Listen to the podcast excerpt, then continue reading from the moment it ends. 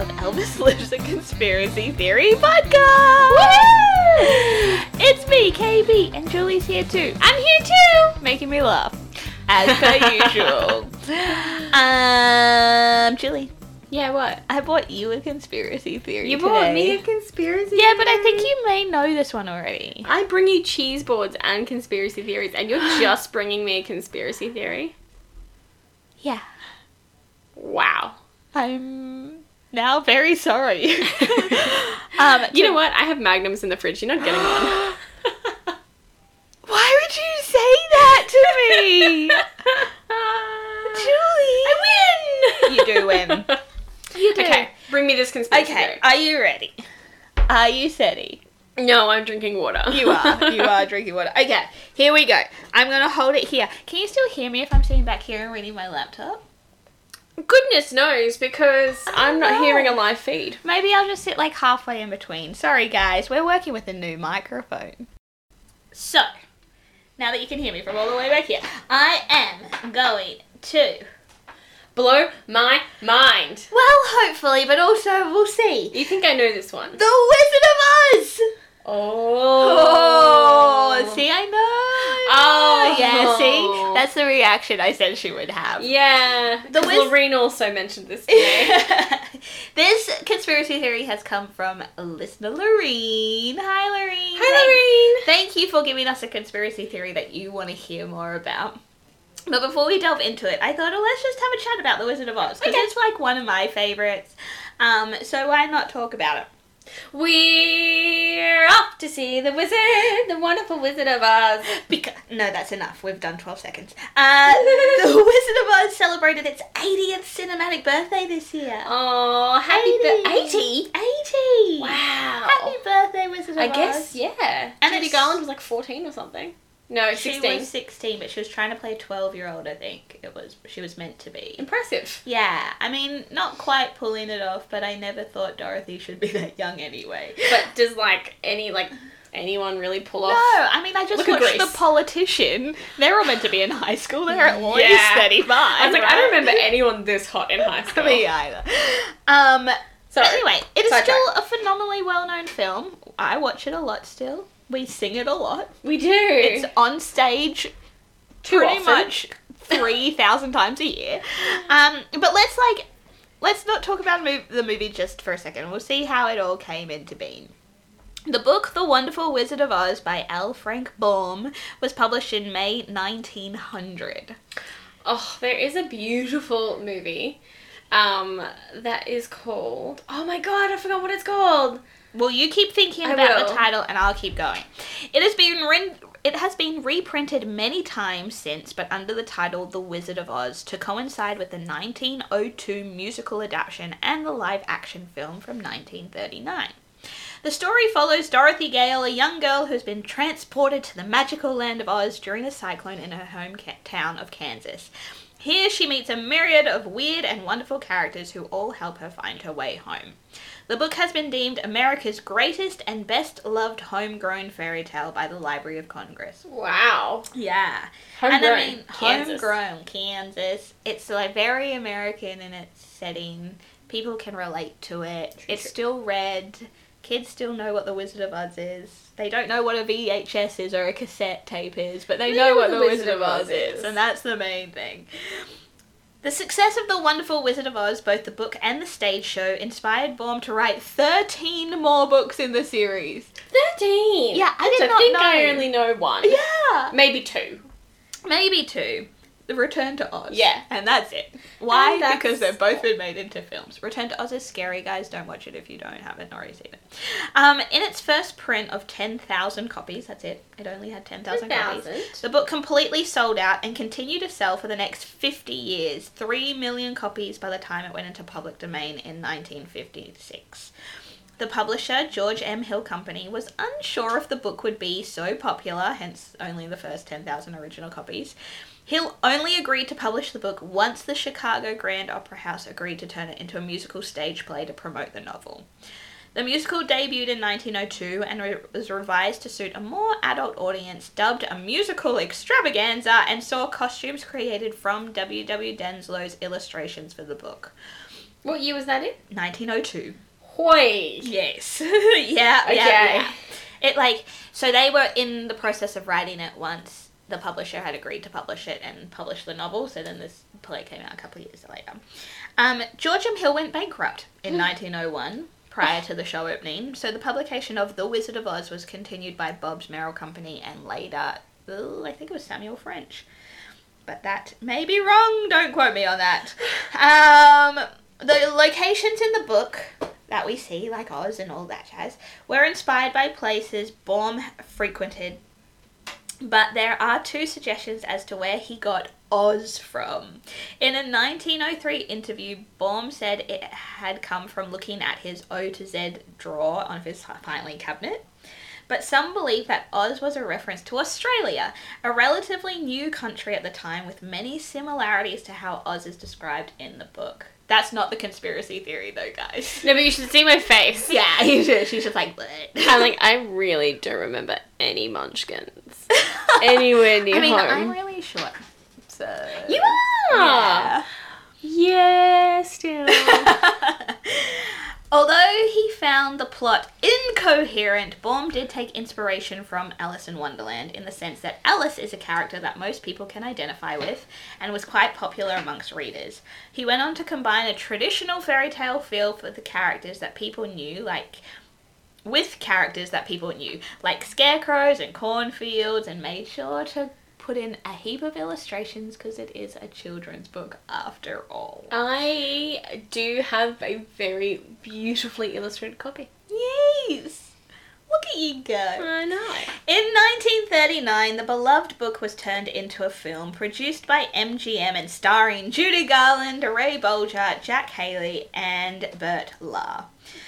MGM decided to go into production with The Wizard of Oz after Walt Disney had shown the world that children's books turned into movies could be super popular with his film Snow White and the Seven Dwarfs. And they're like, see how much money he made?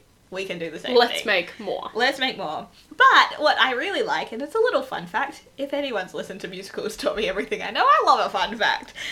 In the song, If Only I Had a Heart or a Brain... Or in anything. The girl who says, "Wherefore art thou, Romeo?" is Adriana Caselotti, the voice of Snow White in Snow White and the Seven Dwarfs. For that one line, she was paid $1,000. Great. For that one line. So they got inspiration. I don't even remember that one line. No. They got inspired by Snow White and the Seven Dwarfs and then stole the voice of Snow White to say a line. I need to borrow you for a second. Here's $1,000. I mean, that's pretty good considering the munchkins, I think, were being paid $50 a week. I mean, it's not the worst. She's getting significantly more, yes. But... The original producers thought very highly of their audience and felt that they would be too sophisticated to just delve into a fantasy world and accept it.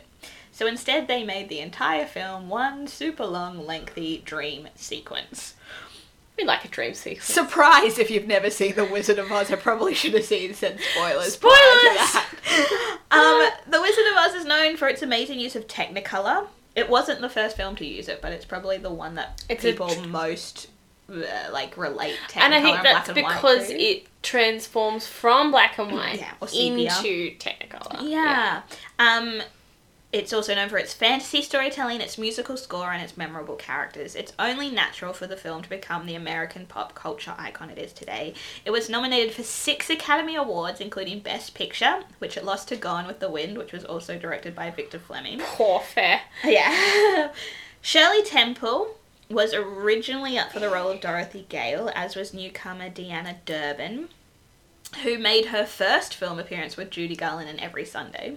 But the role went to the most experienced of them all, Judy Garland, obviously.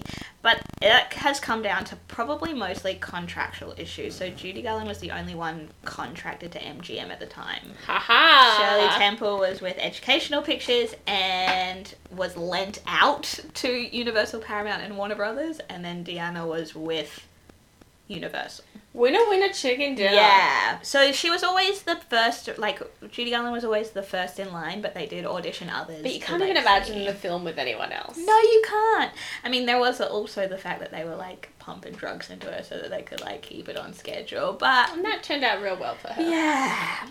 Anyway. I did find the movie that I adore and cannot anywhere find a copy of...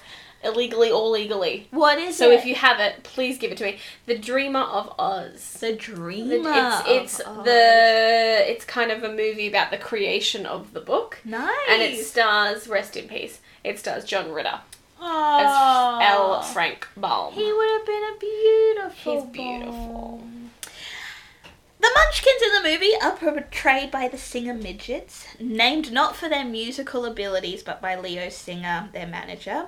The troupe came from Europe. Many of them were Jewish, and a number of them took advantage of the trip to stay in the US in order to escape the Nazis. Keep that in mind for later, guys. Oh. Professional singers dubbed most of their voices, as many of them couldn't speak English and or sing very well. Hey, let's get a group of singers from the UK. They can't Europe. Sing. They can't. But only two of the group are heard with their real voices, and that they're the ones that give the flowers to Dorothy when she climbs into the carriage. That's terrifying. That's the only one. There's so many, like, the group was so huge, and two of them were the only ones. That is legitimately terrifying. The production of the movie didn't really go very smoothly. Surprise. Ray Bolger was originally cast as the Tin Man, with Buddy Ebsen as the Scarecrow. However, Bolger desperately wanted the role of Scarecrow, because it had been initially played by his longtime idol Fred Stone in the stage production in 1902, and Fred Stone had been the one to inspire Ray Bolger to go into vaudeville. So he was like, can I please pay homage to my idol? I don't want to play Tin Man, I want to play the Scarecrow. He convinced the producer, Mervyn Leroy, to swap him and Ebsen, and when Ebsen was like, okay, the roles were reversed. However... Don't tell me they're filmed. Buddy Ebsen was later replaced by Jack Haley after he had a severe reaction to the aluminium or aluminum powder makeup that they were using for the Tin Man. Execs didn't really understand, or didn't understand, in inverted commas, the severity of the illness until Ebsen was hospitalised. He was then replaced by Jack Haley, who came onto the project still thinking that Ebsen had been fired, but instead Ebsen was in hospital with an eye and lung, because it had gone real south. So it's the lead he had lead poisoning. Yeah. So Buddy was not meant to play Tin Man, was meant to play Scarecrow, ended up not in the film at all, and with an eye and lung. Yay! Yeah. And probably absolutely no money from this experience. Yeah, he filmed a couple of scenes, but obviously they had to reshoot. That's so sad. Not only that, Victor Fleming, who had taken over the role of director from George Cukor, who had taken over the role from Richard Thorpe after he got fired, hastily left the production of The Wizard of Oz to replace Cukor on Gone with the Wind. Ha! So he... this is a great film, but... Yeah. I feel like I've got something better. He's like, it's going south. I need to fix Gone with the Wind because you guys are so fine here. Here, have my friend, King Vidor. He came on to film the rest of the scenes, mostly the sepia Kansas scenes, while he fixed Gone with the Wind. So the movie all up had 4 directors. And Vidor didn't take any credit for any of the stuff he did until after Victor Fleming passed away 10 years later, and was like, maybe he was like, I did that. It's fine, guys. It's such a small amount of the film, and he really still continued to direct in the vision that Victor Fleming had anyway. The music in the film was composed by Harold Arlen, and the lyrics were written by Yip Harburg.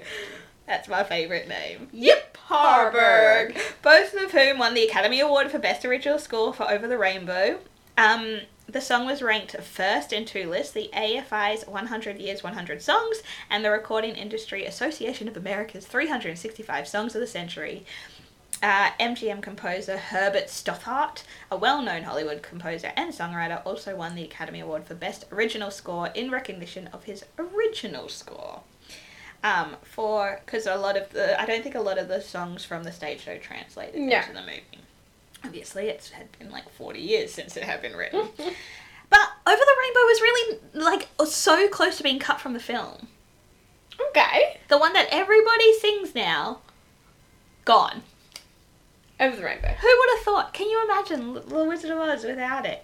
They just felt that first sequence was really, really long. I mean, I fast-forwarded it as a kid. Yeah, kids just wouldn't get it. So I was like, I don't need this. They also were like, Judy Garland singing in a barnyard. Should we give her more stuff that's better? Because that seems beneath her. I'm not sure. Another fun fact that I didn't know was the horses in the Emerald City Palace were coloured with jello crystals. Yeah. I didn't know that. I looked that up when I last watched it. I was like, this has got to be animal cruelty. Yeah, and they had to shoot the scenes really quickly because otherwise the horses would eat all the jello crystals. You know what's also sad? Gelatin used to be made out of? Yeah, horses. Yeah. So sad. They're licking themselves. Oh, yuck. Gross. The film has had about 12 re-releases in cinemas since its initial release, with the latest earlier this year as part of its 80th birthday celebration. So, what in Oz could be surrounding this beloved classic conspiracy theory-wise? Let's take a break and then find out.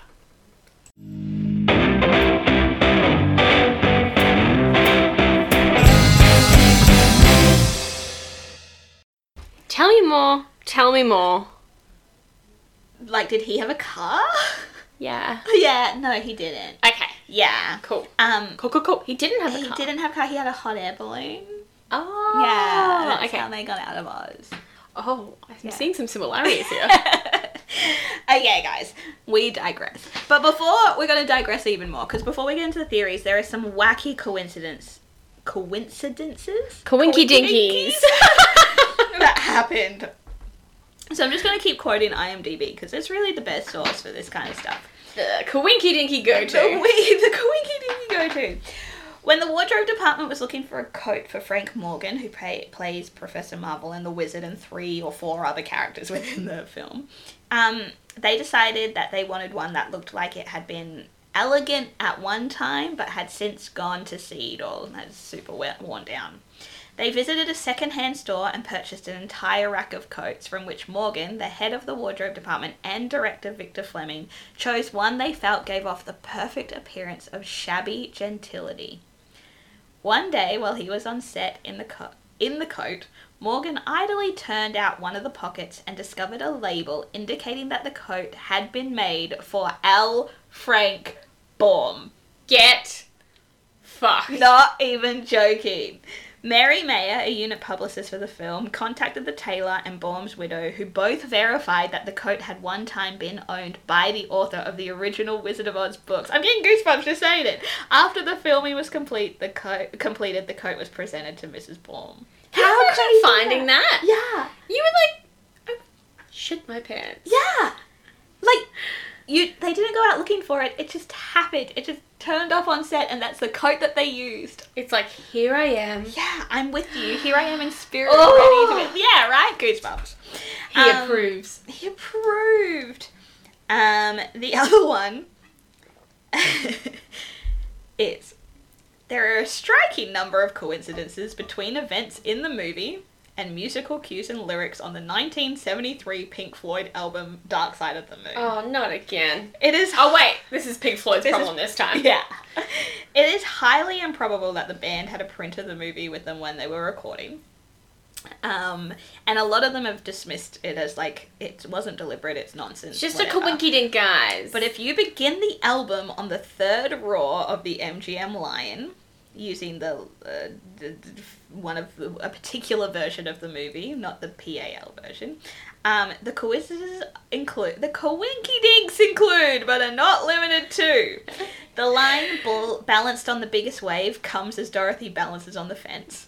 The song On the Run starts as Dorothy falls off the fence.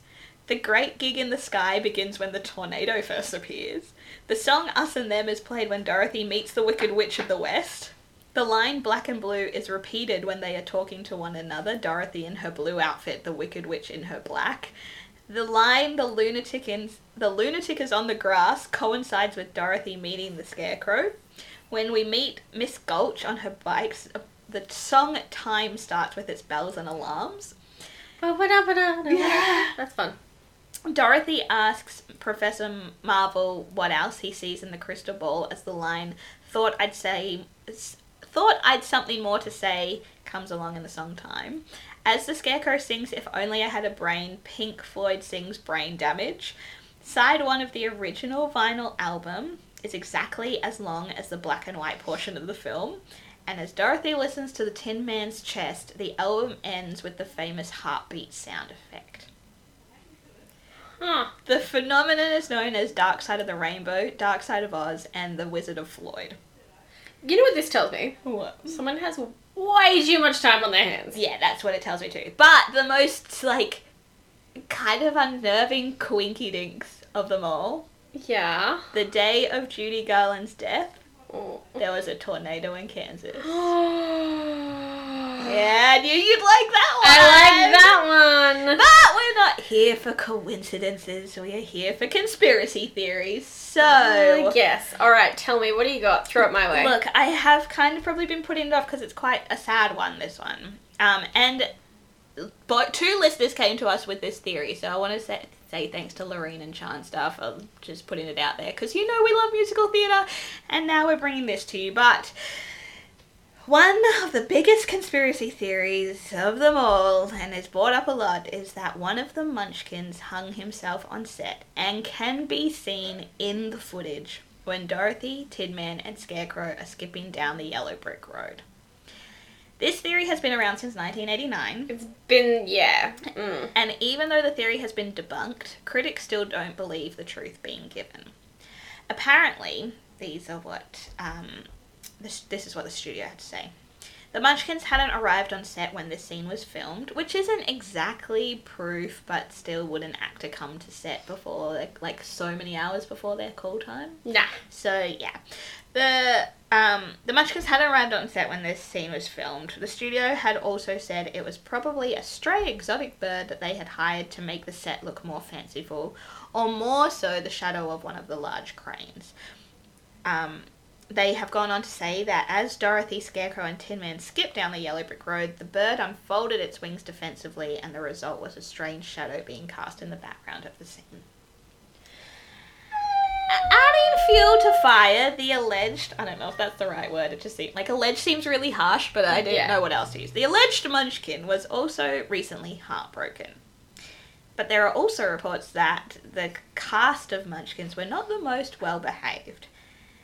We have to take into account that they had just survived the Great Depression and a lot of them were fleeing persecution from the Nazis. You better not be telling me you better not be going towards a Munchkin lynching. No. So they had been spending most nights drinking. There were a lot of complaints against the cast of inappropriate groping towards Judy Garland, that they spent a lot of nights in orgies and all of this stuff. I did not need that mental image. But now it's there. So sorry. Oh no, I'm imagining him in costume. I'm so sorry. Oh, you nasty. But this has also been defended by Jerry Marin, who played a Munchkin in the film and was the last surviving actor of the group. Marin said that their behaviour was overstated by many people and that a lot of their energy was a combination of the excitement of meeting other people like them. Many of them were the only... dwarves or midgets in their family. Oh. The excitement of meeting other people like them and a weekly wage. True. So they were also falling in love and a lot of them got married after the film. Aww. The website Little White Lies states this supposed myth, the hanging myth, is complicated further by the multiple versions of the film that exist. The Wizard of Oz was re-released in 1989 for its 50th anniversary. The confusing footage had been cleaned up by that stage. The bird appears in a different place to where it first appeared in the original. This is the version that is now considered the definitive cut, the one you'll likely have seen on television. Yet if you review the original footage, it still feels like something is a little off. It's hard because it's in the shadow, right? And we don't know. When it was released for home cinema, obviously you could fast forward, pause, rewind, take it back and see if you could, but you couldn't zoom in. Snopes.com, who debunk a lot of conspiracy theories, have deemed this theory false. and suggests that it could be a clumsy stagehand caught on camera or falling from a tree. The website also urges viewers to remember that footage isn't as clear on VHS or home cinema as it would have been in the theatrical release of the film, since it was only the release of the home video edition that this theory was speculated. So the theory didn't come out till 1989. Yeah. They didn't see it in the first viewing of it. Have you seen it? I have seen pictures of it. I haven't actually watched the scene to look at what happens. I've seen it. The website also says that if it had been such a major incident, such as suicide or even someone falling just accidentally, that people would have reacted to it instead of just going on with the scene. Skipping down the yellow brick road. Like, the actors probably would have stopped, people would have run forward, it would have been taken down, and it would have the scene would have continued without that figure in the background. Yes. That anyone could believe a scene featuring a real suicide would have been left intact in a classic film for over 50 years is simply incredible. It's a quote from the website. Snopes. The Little White Lies also concludes their article with the exploitation of an already beleaguered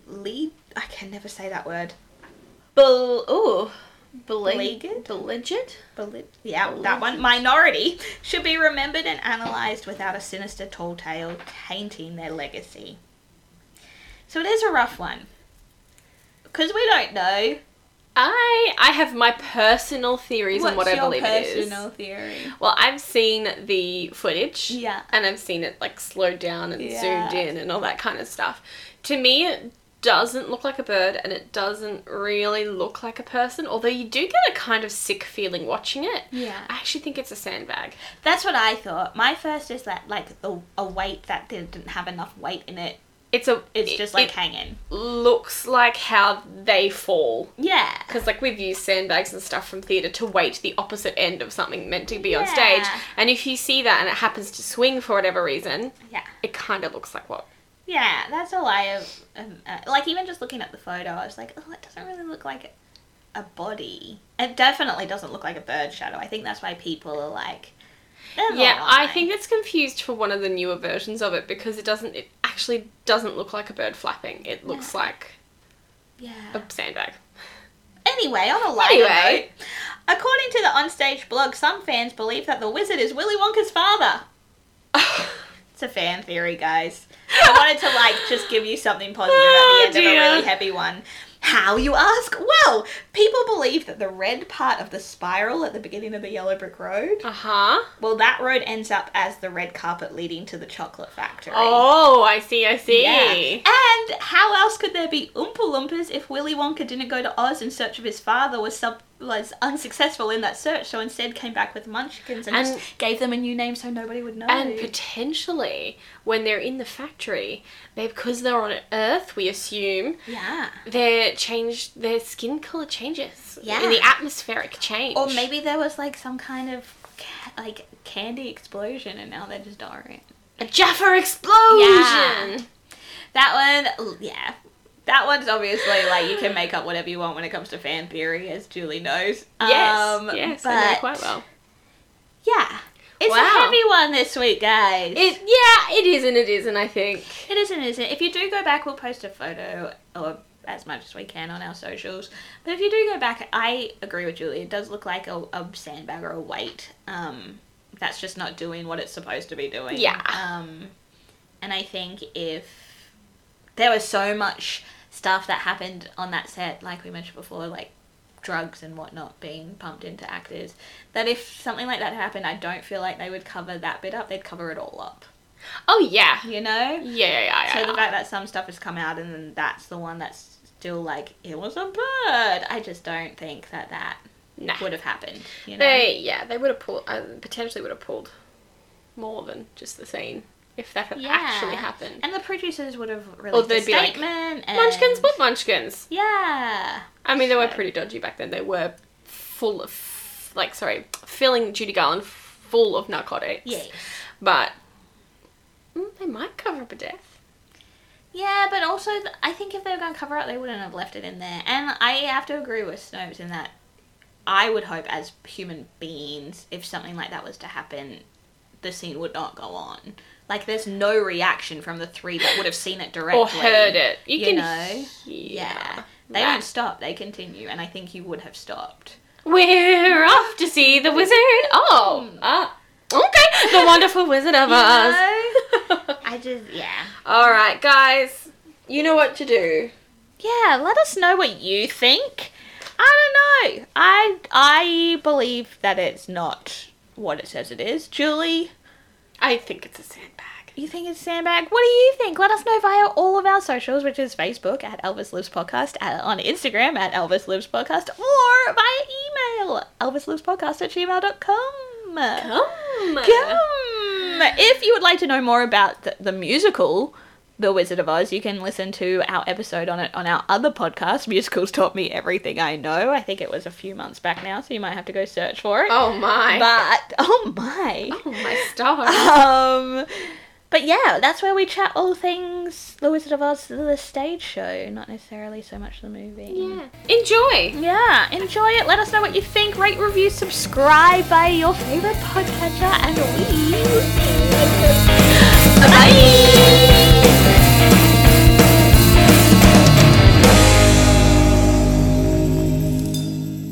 The world is a mess.